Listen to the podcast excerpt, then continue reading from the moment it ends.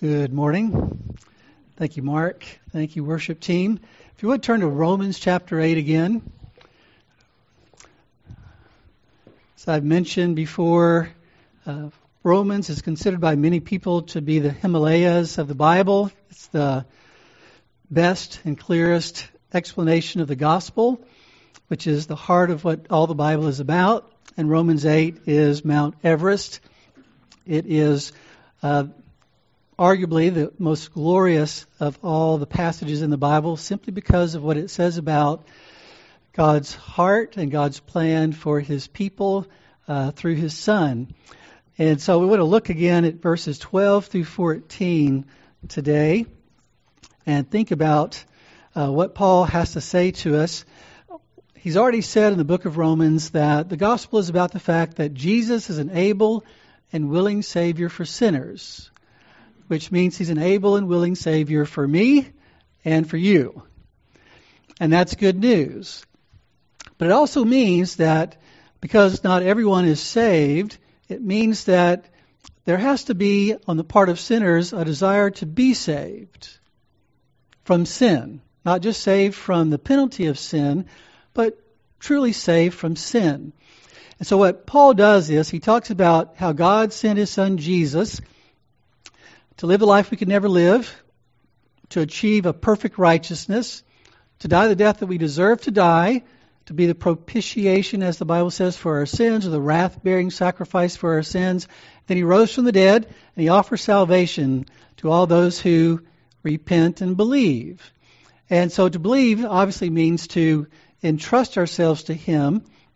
Repent means that I go from embracing sin and thinking sin is the path to happiness to wanting to be rid of sin and believing that God is the path to true happiness.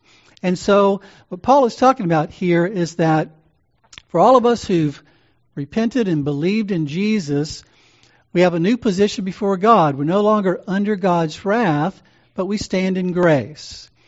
And we also are new persons. We're not the old person we used to be, where sin rules and reigns over us, and we're in the domain of darkness. We've been transferred to the kingdom of God's beloved Son, and we're actually ruled and reigned over by the Holy Spirit. We have a new person, we're a new man, the Bible says, and and yet there's still something within us the Bible calls the flesh that is just like the person we were before we were saved that is like a dethroned king that's still in the realm of the kingdom and he's trying to regain the throne. And he's fighting to regain the throne in our lives. But we have a new position before God. We're new persons, but we have also a new power in our lives. The Holy Spirit, God Himself, lives within each of us who have entrusted ourselves to Jesus. And so, what Paul says here in these short verses is meant to be understood in, all, in light of all of that. That what he's talking about is, in light of your new position and being a new person and having a new power, this is what life should look like for you in your pursuit of your happiness in God. And he couches what we're going to talk about today with, at the beginning of the chapter, he talks about there's no condemnation in Christ. At the end of the chapter, there's no separation from God's love.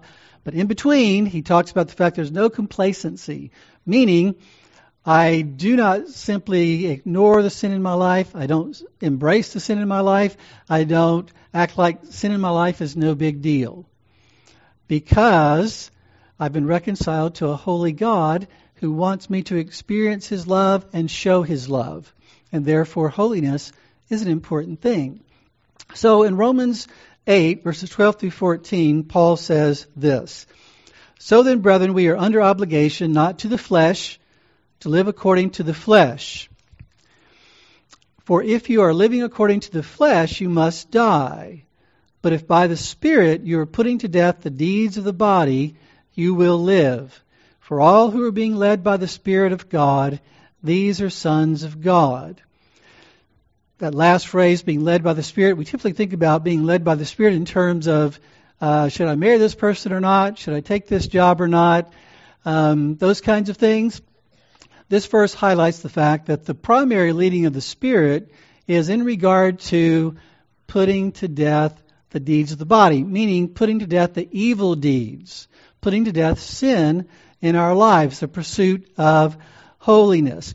And he highlights the fact that whether or not we want to do that is really a life and death issue. Because he says, if you're living, in verses, verse 13, if you're living according to the flesh, you must die. That death doesn't mean physical death. All of us will die physically. He's talking about eternal death.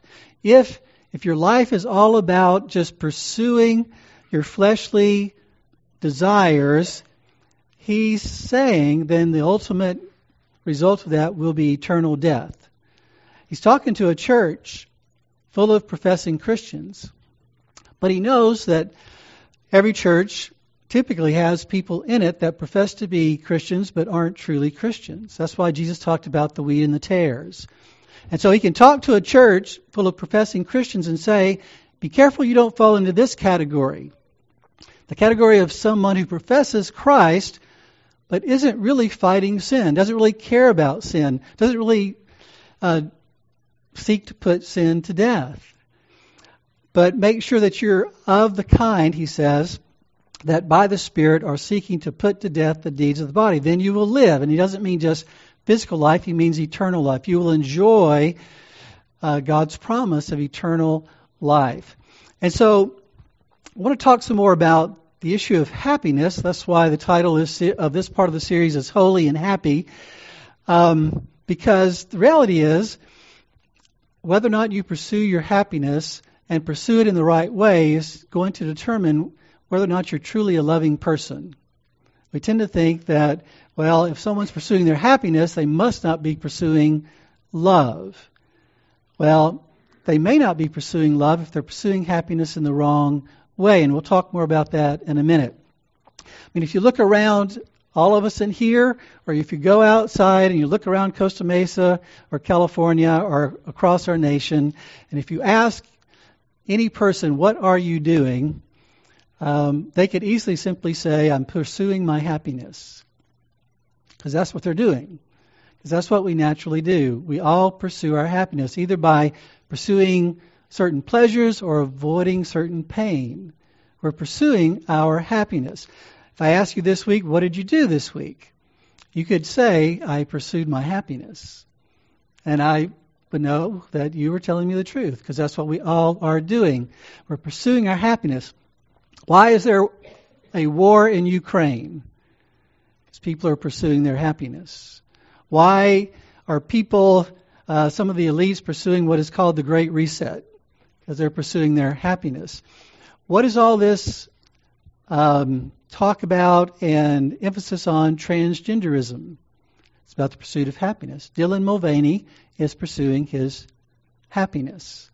What about all the people that are moving out of California because they don't like various things about what's going on in California. They're pursuing their happiness. And in one sense, that's natural. In another sense, that's entirely appropriate. The question is then what's the problem? Is that we can pursue our happiness in ways that God never intended and will keep us from being the loving people that He has called us and created us to be. Albert Einstein said, A table, a chair, a bowl of fruit, and a violin. What else does a man need to be happy? Now, maybe he was just talking about enjoying the common things of life, and none of us would take issue with that. All of us would probably say something similar. But if that was an ultimate question, the Bible would say um, what does a person need to be happy? God and holiness. And because we're sinners, we need grace and faith in Jesus. All those things are important if we're really going to be happy. As I've said before, God created us to be holy and happy, which is another way of saying He created us to glorify Him and enjoy Him. It all works together. So let me just ask this question at the beginning, just practically. If you could ask God this morning to help you put to death one sin in your life? Consistently, on a day by day basis, what would that be? What sin would you choose? If God would say, I'm going to give you special grace to overcome this sin more regularly, what would that look like? If we have trouble thinking about any sin that we really would like to have God help us put to death more, then that should be a red flag. That means we're not thinking very much about sin like we need to. We, we ought to be able to say, yeah, I, this comes to mind, and this comes to mind, and this comes to mind. I would really like to see God help me overcome this sin more in my life. And so we have to recognize that there's a connection between my fighting sin and being happy. That's the whole point of Spurgeon's um, quote there that I've included. Holiness is the royal road to happiness. The death of sin is the life of joy. Paul is talking about the death of sin. He's saying, as Christians, we are to pursue putting to death the evil deeds of the body, putting to death sin, which means pursue your happiness. Pursue your happiness in God. Pursue your happiness in spiritual things. Well, last week we talked about the fact that there's no no condemnation for those of us who are in Christ, which means you are not defined by your sin. You're defined by your Savior who died for your sin. Secondly, there's no separation. You're not defined by your suffering. That you can suffer in great ways as a Christian and still be loved perfectly by God. Then finally, there's no complacency, which means sin is not your friend. Now, the that last point, sin is not your friend, leads us to the next three things that I want to talk about this morning, or at least begin talking about, is feed, fix, and fight. That's the idea of how do we uh, fight sin in our lives. The feed refers to we feed our minds on the truth of God. Fix refers to we fix our hope on God. And fight means I fight by saying no to sin and yes to love and that those are the ways we fight sin. The picture that I have up here is of a tree. Now, why do I have a picture of a tree? Well, I believe it's one way of trying to picture what what it is we're actually fighting. When we talk about putting to death the deeds of the body or fighting sin, what are we really talking about? Well, the Bible talks about all kinds of sins, but I think the Bible talks in ways that gives us an understanding of what we're really fighting. There are three parts to a tree the roots, the trunk, and then what is called the canopy or the crest. You might call it the fruit of the tree. I would argue, and we'll talk more about this later, that the root of sin is actually unbelief. All of our sins arise out of the fact that we don't believe God. It's a lack of faith. It's the opposite of faith. We're failing to trust God in the ways we should then the trunk of the tree comes out of the unbelief. So, unbelief is wrong thinking and wrong believing, which leads to the trunk of the tree, which is wrong desires and wrong hopes. I'm hoping in something that I shouldn't be hoping in. If I'm thinking wrong and I'm believing wrong, then I'll start putting my hope in the wrong things. That's what idolatry is. I'm putting my hope for help and happiness in the wrong things. And then what happens? There's branches and fruit comes out of that unbelief and that idolatry, which are wrong patterns of thought, wrong words, and wrong actions. So if I'm not thinking right, and I'm not hoping right or desiring right, I'm not going to speak right and act right. And part of the problem with our fighting of sin is we never address the trunk or the roots. We're just addressing the fruit. Okay, I need to stop saying wrong things. I need to stop doing wrong things. But I never ask myself, why am I saying wrong things? Why am I doing wrong things? What is the root of it all? What what is the support of it all? And so as we talk about this, I, I want to ho- encourage us to think along those lines and to see really what Paul is talking about when he says, by the Spirit, you're to put to death the deeds of the body, or to put to death sin. One of the fascinating things about this is, on the one hand, these verses are highlighting the fact that this is something that God has to do.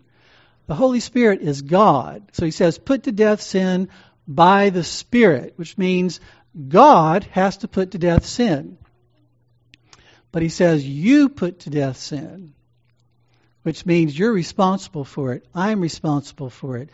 I'm responsible for it, but God has to do it.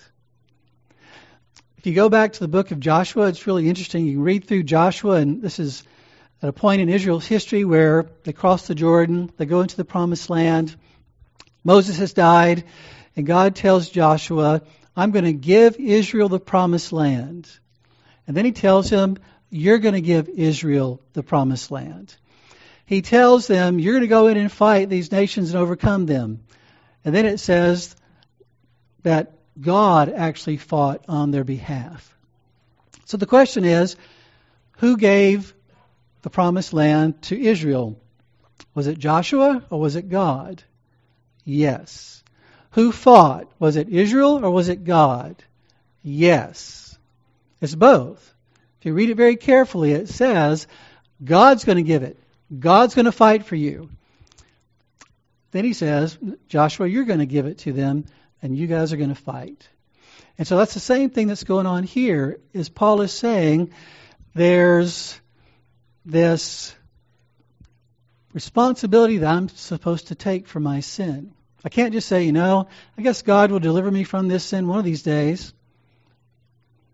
No, I need to take responsibility for my words. I need to take responsibility for my actions. I need to take responsibility for my wrong patterns of thought that I'm not addressing. Not simply say, well, you know, I can't overcome this without God, so I guess I'll just wait until He does something. And and that is not the way to embrace the idea that I'm dependent on God. To be dependent on God means I actually do something that expresses my dependence on God. And that's what Paul is encouraging us to do here. Now, so he says we are to put to death the deeds of the body by the Spirit. The Spirit is the Holy Spirit. And one of the things that I want to talk about today that I think is important is we have a problem with pursuing holiness in unholy ways. When it talks about uh, not living your life according to the flesh, that could be I don't care about holiness, and I'm just going to live my life to be happy as I define it. That would be a living according to the flesh. But it's also living according to the flesh if I say, I'm going to pursue holiness, but I'm not going to do it God's way, which means I'm going to pursue it in unholy ways. Now, why is that important? It's important because the one group that the Lord Jesus spoke most harshly about was the Pharisees in the New Testament. And he was continually at conflict with the re- religious leaders in general and with the Pharisees in particular. The Pharisees were a group within Judaism that they were very concerned about holiness. In fact, the word Pharisee means separate one. They were like uh, modern day fundamentalists, at least at least the caricature that we have of fundamentalism, in the sense that you know, we're going to separate from everyone who isn't like us, and we're going to try to pursue this holiness. We're going to be separate. Um, they were very concerned about holiness. They were very religious. And so we misunderstand the Pharisees if we say they just didn't care about holiness. No, they cared deeply about holiness. But they pursued it in very unholy ways. So much so that Jesus could say, uh, about the Pharisees Woe to you, scribes and Pharisees, hypocrites, because you travel around on sea and land to make one proselyte. And when he becomes one, you make him twice as much a son of hell as yourselves. Now think about that. These people were considered to be the holiest people in Israel at the time. They had a reputation for pursuing holiness. They thought of themselves as pursuing holiness. And Jesus calls them sons of hell. That's an amazing thing. That would have been shocking to every person in Israel. You're telling us that these people that are supposedly the ones who are pursuing holiness more than anybody else are truly unholy? A son of hell? Think about, um, for instance, the um, terrorists who flew the planes into the uh, two towers. What were they pursuing? You could argue they were pursuing holiness.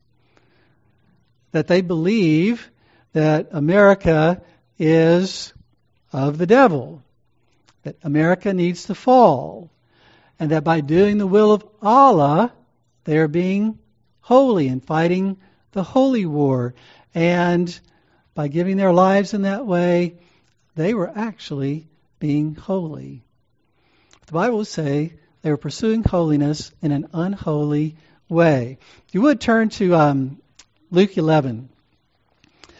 I just want to point out some things this morning along these lines because I realize that it's very easy for me. I grew up in church, and I grew up with a heavy emphasis on fundamentalism, separatism, that kind of thing. And so I know what it is to be very legalistically minded. I know what it is to be very pharisaical in my thinking because I was brought up that way. And I can see how it's very easy for us as Christians even to look at the pursuit of holiness like the Pharisees did. And I think that's one reason why we have the Pharisees talked about so much in the New Testament.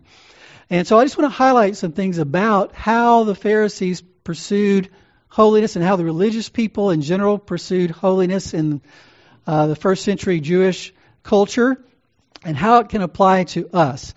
And the first thing is you can pursue holiness by ignoring the big things and majoring on the minors.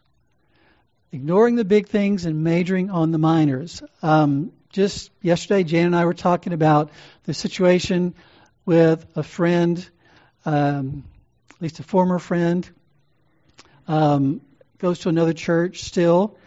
And we were talking about the fact that uh, this person made a comment one time about the fact that um, she and another woman in the church that she goes to had agreed not to speak to each other. They didn't like each other, couldn't stand each other, and had just agreed that at church they would just walk past each other, not not acknowledge each other, not speak to each other, and but go there to worship God. Jesus says in Luke 11:42, Woe to you, Pharisees, for you pay tithe of mint and rue and every kind of garden herb, and yet disregard justice and the love of God.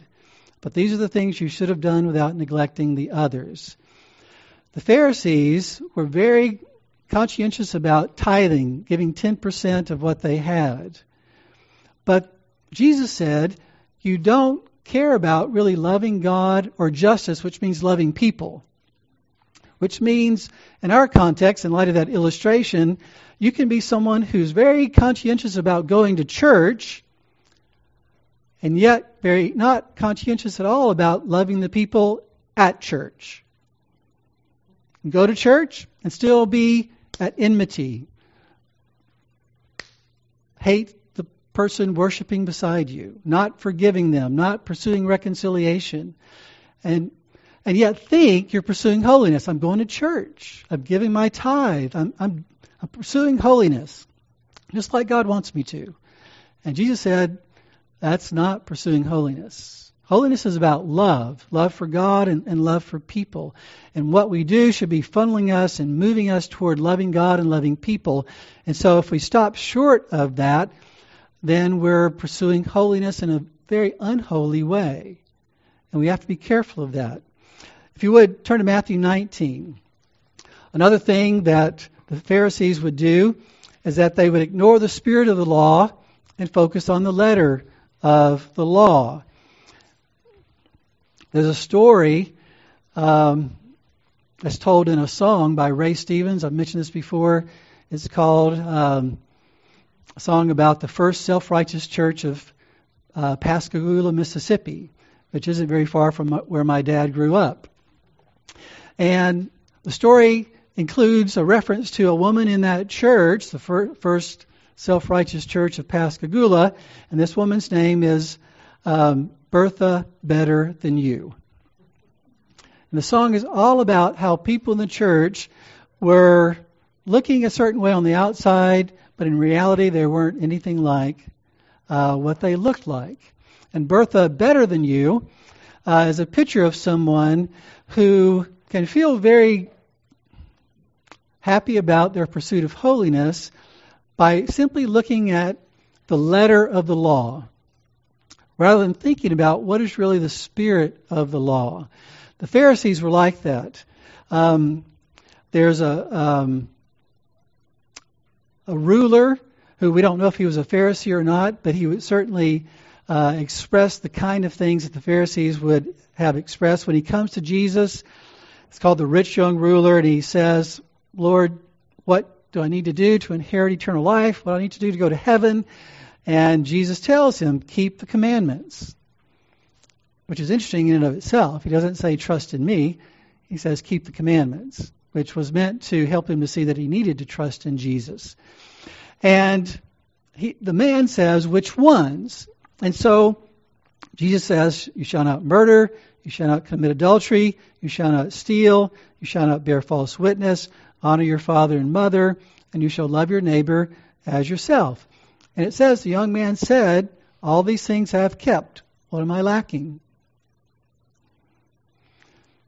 He was saying, according to the letter of the law, I've never murdered anybody. I've never committed adultery.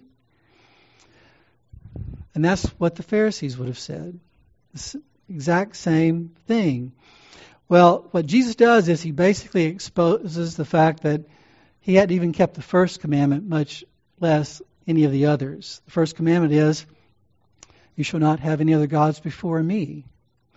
And so Jesus tells him, If you wish to be complete, go and sell your possessions and give to the poor, and you will have treasure in heaven, and come follow me. The Bible says he was rich and he went away grieved. Why? Because his riches were his God. It's what he looked to for help, it's what he looked to for his happiness, and therefore, Jesus was exposing the fact that you haven't even kept the first one, much less any of these other ones. But I want to make the point is that we can be like Bertha better than you if we simply look at things on the surface. I can look at serial killers and say, well, at least I'm not that. And we forget that Jesus said, if you kill people in your heart, then you're a murderer. If you're angry enough to hurt someone, then you're a murderer in your heart. The spirit of the law has to be taken into consideration. And so, if my pursuit of holiness simply leads me to make sure I'm following the letter, of the law and I'm not concerned about the spirit of it, then I'm pursuing holiness in an unholy way. Uh, if you would turn to Matthew 23, uh, if you'd like to. Uh, another way that the Pharisees thought about holiness is and this is very, all these are very closely related in different ways. But they were concerned about how you look on the outside, but not concerned about their own heart. And so the Lord Jesus would address this in various ways. It's kind of like if if the Pharisees were around today, they would love Facebook and Instagram. Because that's where you could put your best face forward. And you can hide all the ugly stuff in your life. And that's part of the problem is, um, like they say, young teenage girls will look at Instagram and they'll look at Facebook and it will send them into depression and it will point them towards suicide and eating disorders because all they see online are pictures of beautiful people and people having fun and people living the good life and they think, wow, my life is nothing compared to that, and my looks are nothing compared to that, and therefore I must not be worth living. Life must not be worth living. There's all kinds of destructive things when we simply focus on the outside and not look at the heart. And that's why in verse 25 of Matthew 23, Jesus says, Woe to you, scribes and Pharisees, hypocrites, for you clean the outside of the cup and of the dish, but inside they are full of robbery and self indulgence. You blind Pharisee, first clean the inside of the cup and of the dish, so that the outside of it may become clean also. What are you, scribes and Pharisees, hypocrites? Hypocrite is an actor, someone who's putting on a show.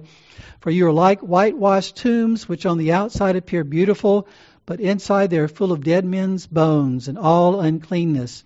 So you too outwardly appear righteous to men, but inwardly you are full of hypocrisy and lawlessness. And so Jesus is saying that if your holiness doesn't go any further than your Facebook page or your Instagram posts or what people can see on the outside, then you're pursuing holiness in an unholy way because you're not concerned about what's going on in your heart, which is what really is going on in your life. What's going on in your heart. Then, if you look, would look at John chapter 8. I have to go through these rather quickly. There's so much more I could say, but at least gives you a taste of the kinds of things the Pharisees were doing and thinking that the Lord Jesus was so straightforward in condemning because he knew that it was not going to bear the fruit that they argued for. Another aspect of what the Pharisees would think and do is that they condemned others while showing mercy to themselves. And in one sense, they were more concerned about putting to death other people's sins than putting to death their own sins. In John chapter 8, you've got the story of the woman who was caught in adultery. And so the religious leaders, the Pharisees, the scribes, um, excuse me, brings this woman to Jesus and says in verse 4, teaches this woman has been caught in adultery in the very act. Now in the law of Moses, excuse me, yes, now in the law, Moses commanded us to stone such women. What then do you say? And that, that's when Jesus stoops down he starts writing in uh, the sand on the ground, and we're not sure exactly what he wrote, but he probably wrote different sins.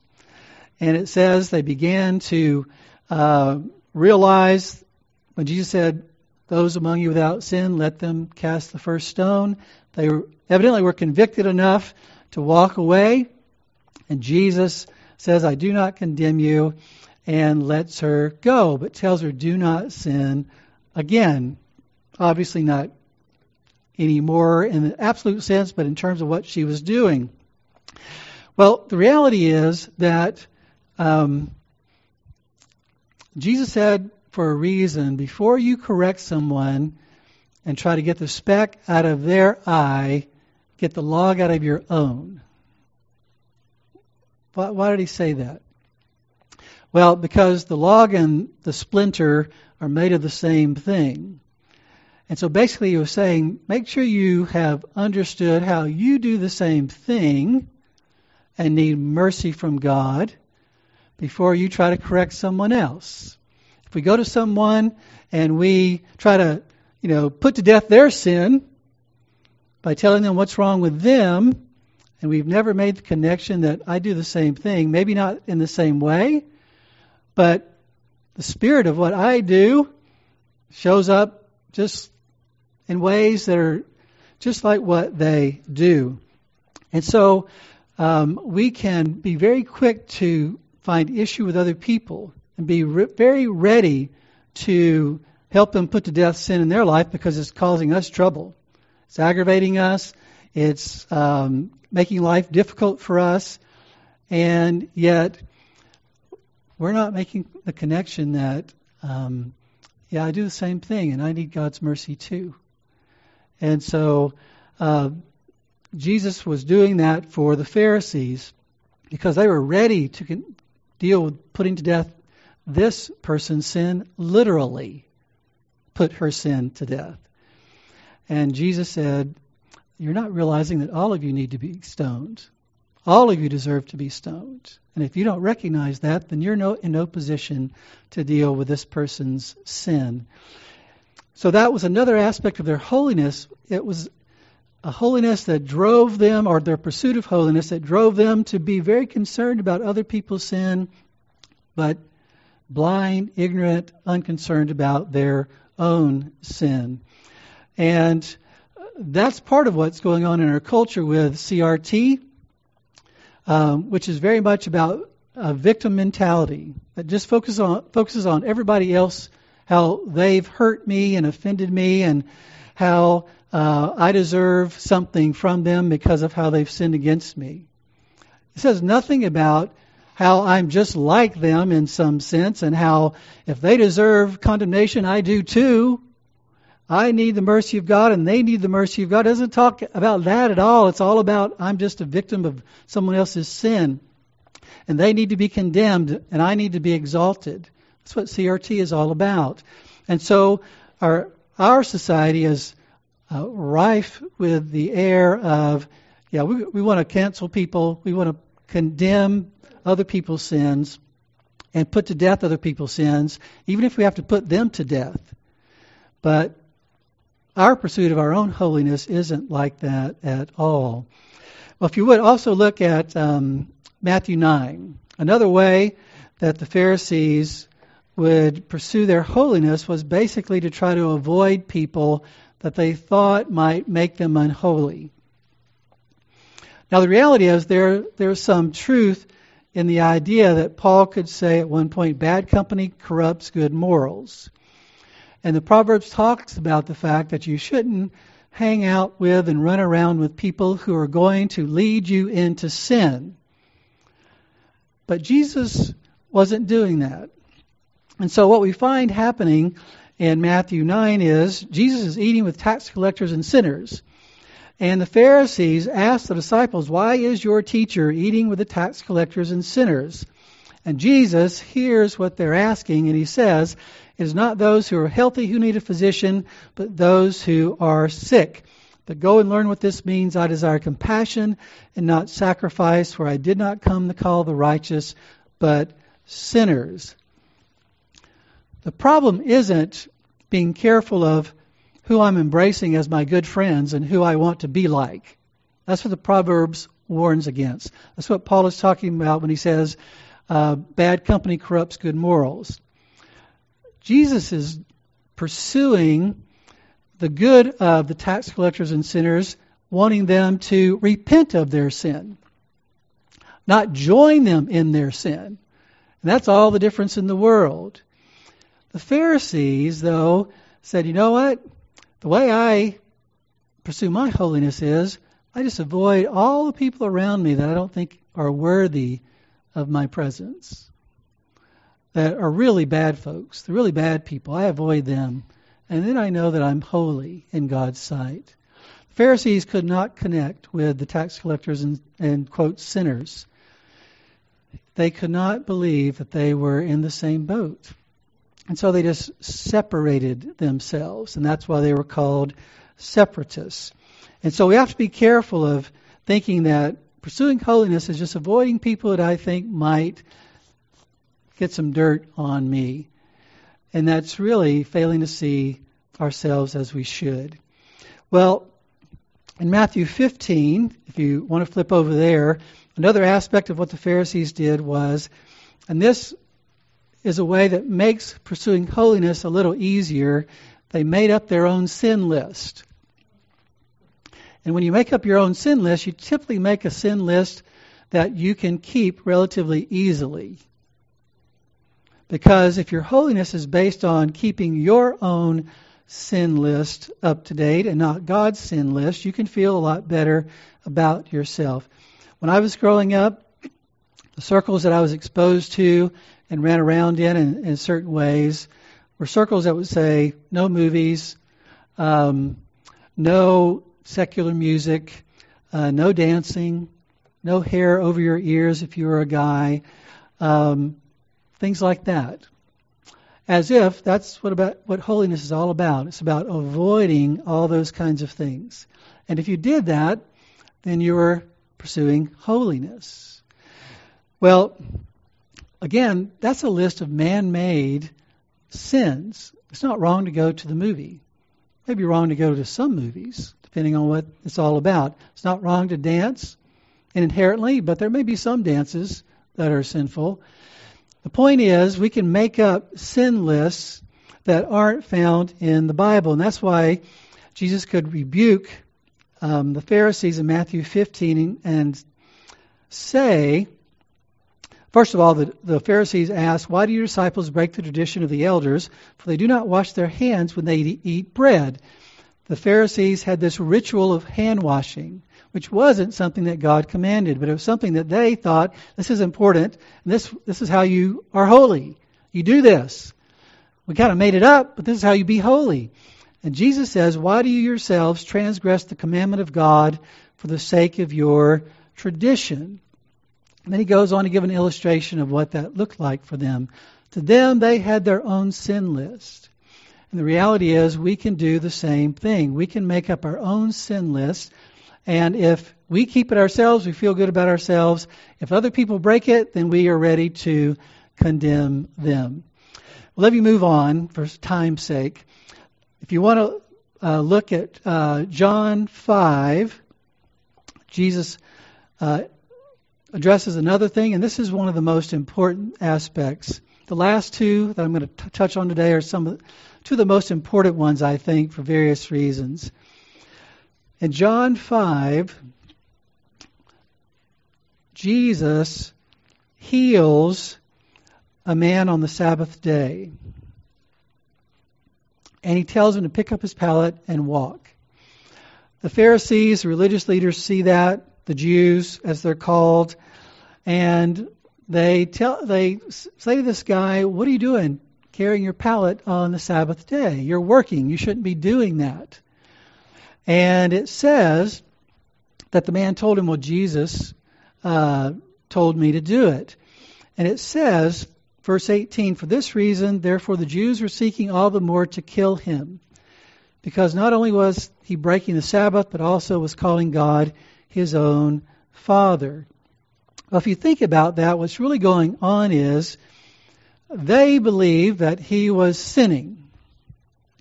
So they determined that they were going to kill sin with sin. Because what they did was sin. And what they were plotting to do was sin. But they felt justified because they believed that what Jesus was doing was sin. So it's amazing how often that we as sinners can think that our sin is justified because we're trying to kill someone else's sin. Think about um, Riley Gaines is the Kentucky swimmer, the woman swimmer who's been speaking out against the trans swimmer Lia Thomas. And she spoke one time recently and was assaulted. Now, I believe that those who assaulted her felt justified in assaulting her. Whether or not they would have considered it sin or not, I don't know. If they did, they'd probably say, well, my sin is justified by her sin. Her sin deserves this response, even if it is sin, even if it is wrong. My sin is justified in trying to kill her sin. And the reality is, we do that all the time. People sin against us, and then we become bitter and angry, and we say things and do things in response to their sin against us, but we feel fully justified. In fact, we feel holy because we're addressing their sin. See, we're concerned about sin, and you sinned against me. And we feel justified in fighting their sin with our sin. And that's what the Pharisees did. That's what religious leaders did. That's why Jesus was crucified. And that's why we can pursue holiness in very unholy ways. Then, lastly, in Luke chapter 18, you have the story of um, the Pharisee and the tax collector that go into the temple to pray. And the Pharisee stands up and prays to himself. The Bible says, God, I thank you that I'm not like other people, swindlers, unjust, adulterers, or even like this tax collector. I fast twice a week. I pay tithes of all that I get. And then it says, the tax collector said, God be merciful to me, the sinner. And Jesus says, I tell you, the tax collector, this man went to his house justified rather than the other. For everyone who exalts himself will be humbled, but he who humbles himself will be exalted. You know, if, if God were to ask us, uh, when we die and go to heaven, why should I let you into heaven?